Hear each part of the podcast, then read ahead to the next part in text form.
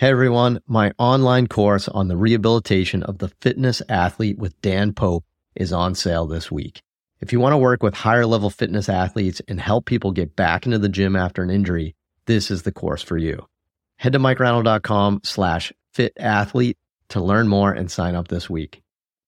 On this episode of the Ask Mike Reinold Show, we talk about progressing post-operative patients. We talk about academic versus clinical-based PTs and what to do with your programming with former overhead athletes.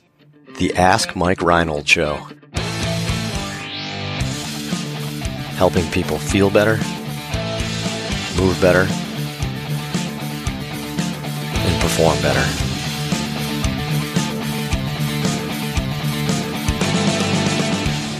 Welcome back, everyone, to the latest episode of the Ask Mike Reinold Show. I'm here at Champion PT and Performance up in Boston with Lenny Macrina, Dave Tilley. We're here to answer some of your awesome questions, your PT questions, your fitness questions, your sports performance questions, your business, baseball, gymnastics, Life. sometimes life questions. Lenny can answer some life questions for you. Dr. Phil. Right, I can teach you how to use Trello and Evernote really easy. Um, uh, ask us away, uh, but no, um, uh, you know, keep asking. You guys are doing a great job submitting some great questions. You can go to mikereinold.com and click on the podcast link and submit some more questions. We get so many good ones. We we really appreciate it. All the all the comments are great. We read them all. They're they're fantastic. So we'll try to get to as many as we can uh, on each episode here. So um, definitely keep submitting and. Um, I'll, I'll, it's my turn. I'll read away on this one. So let's see. We have first question is uh, Savannah from Florida.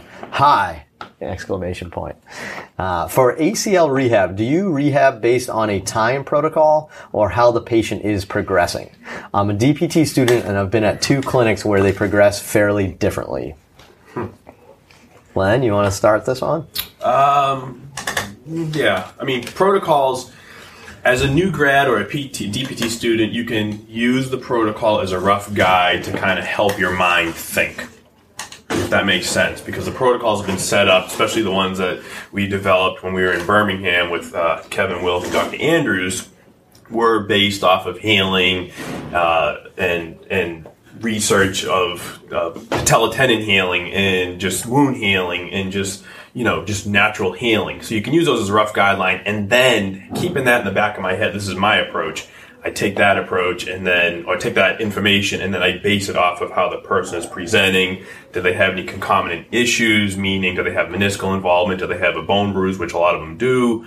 Um, do they have any articular cartilage issues? Any, any, any MCL sprains? Any other things going on? And then I have to formulate a plan based off of that as well. So my answer is kind of both. Right. Um, because, because you're good and you've been doing this for a while and you've seen you know so, so many different Right. surgeries and stuff i mean i, I always consider a protocol uh, so the protocol is like the fastest you can go you can't go faster than the protocol, right? Because the protocol has been designed based on, like Lenny said, the basic science and our understanding of the tissue that's involved and the healing response to that specific surgery that you just had or they just had, right? So oftentimes it's like you can't do this because we're trying to protect that tissue. So protocol is like the fastest you can go. Um, and you want to try to hit the guidelines in a protocol so that way they don't get behind. Right. I think that's the way to do it. But that doesn't mean everybody's always ready. So a good example is when you get to the advanced levels and the return to activities and stuff, everyone's like, you know, so for like baseball, it's like, you know, when do you start throwing a ball? It's like, well, it's not week 16. I mean, yes, that's the earliest you can throw. And oftentimes if you've nailed everything, you're good,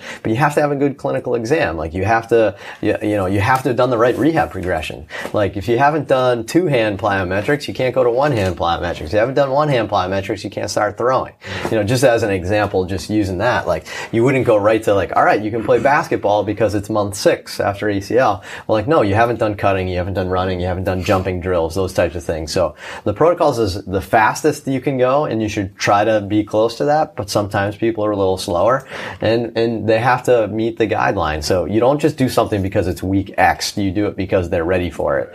Um, and you, got to think about the the end plan. Like when does, for the, your example, it's an ACL. We do a lot of baseball here. When do they need to be ready to be in game ready? So then you got to build backwards from that. So they need. We have nine months in theory. There's always going to be a hiccup. Uh, to, when you hit somewhere in the process, you're going to get delayed. But if we have nine months, then I want maybe to have them cutting at you know, seven or eight months in theory, and I want them running at five to six months, and I want range of motion, and you got to build oftentimes backwards from the ultimate goal, because I think that'll at least give the patient or the client something in their head, a goal to shoot for, and also it kind of you you build off of that as well. Did I say that correctly? Yeah. my my mumbling. That was good. No, that was good. it's gotta be, it's gotta be both, and I think your point of like when they need to be ready is really important. So, for example, we had a younger female who's going to college and she didn't need to be playing right away. Right. It's like why Correct. not take the extra Right. two months? And I think we're seeing in some of the research, especially from BJSM, is like every month extra was another whatever twenty something percent that they were at less risk to re-injuries because Right. you have to work on the advanced strength, and we're seeing maybe the protocols that were developed are Right. you know good for this, but maybe not that like very high level sport. We need to be a little bit longer. They we're learning longer is better. Yes, absolutely. So, Yeah, probably. Yeah, makes sense. Awesome. All right. Next question. Casey from Charlotte. Hi, Mike and the crew. I'm a big fan of the show. Thank you. Thank you. You to get a t-shirt that says crew.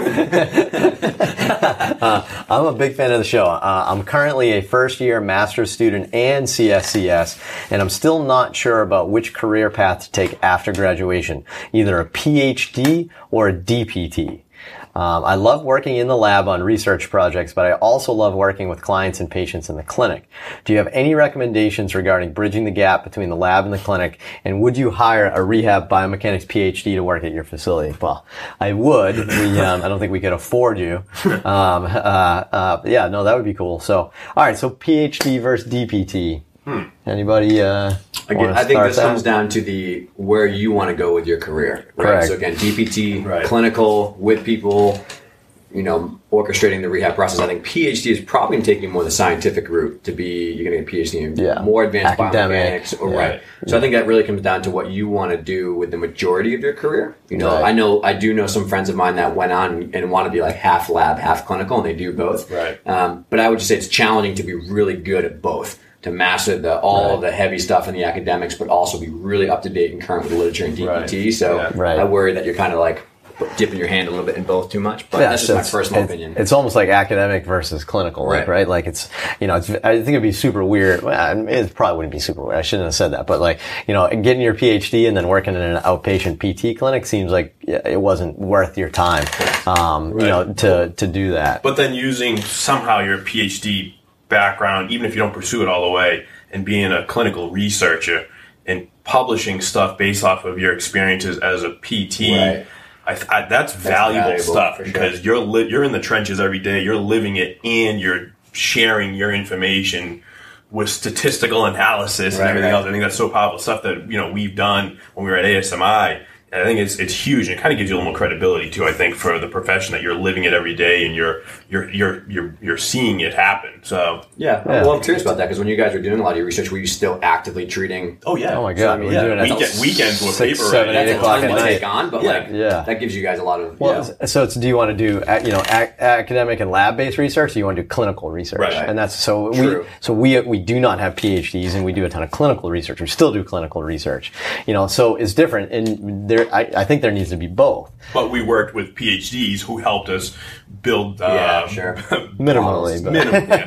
yeah, I mean, Uh, yeah, it- Fleisig and it's different. ASMI was huge, and for st- statistical analysis, easy for me to say, statistical statistics. Just stop. It's Just just the stop. analysis of what we've done, and then you know we did the clinical implications, we did the introduction, and they helped with the results, and then yeah, the design versus design actually it, doing yeah. it. So yeah, I It'd mean, be it's hard to do different. yourself. It's different. I, I mean, Right. yeah, it wouldn't be fun to do all that yourself. I mean, you, that- that's why you collaborate. But I mean, if you go to a big meeting, you go to APTA or something like that, you go to the sports section's uh, team concept thing. You could you could tell who the academic people and who the clinical people are. You can tell. You know, when somebody says, you know, I'm I'm a, a professor at a university, and then somebody says I own a practice, their presentations are different. Right. You know, so you get the one that's all research based, but not a lot of clinical implications, and then you got the the clinical side, which is a ton more clinical implications. So, you know, I, I think we got to work together, but they're definitely different. You know, so um, you know, I don't know. I think we do a good job blending the clinical research in. So, I mean, if you truly love seeing people,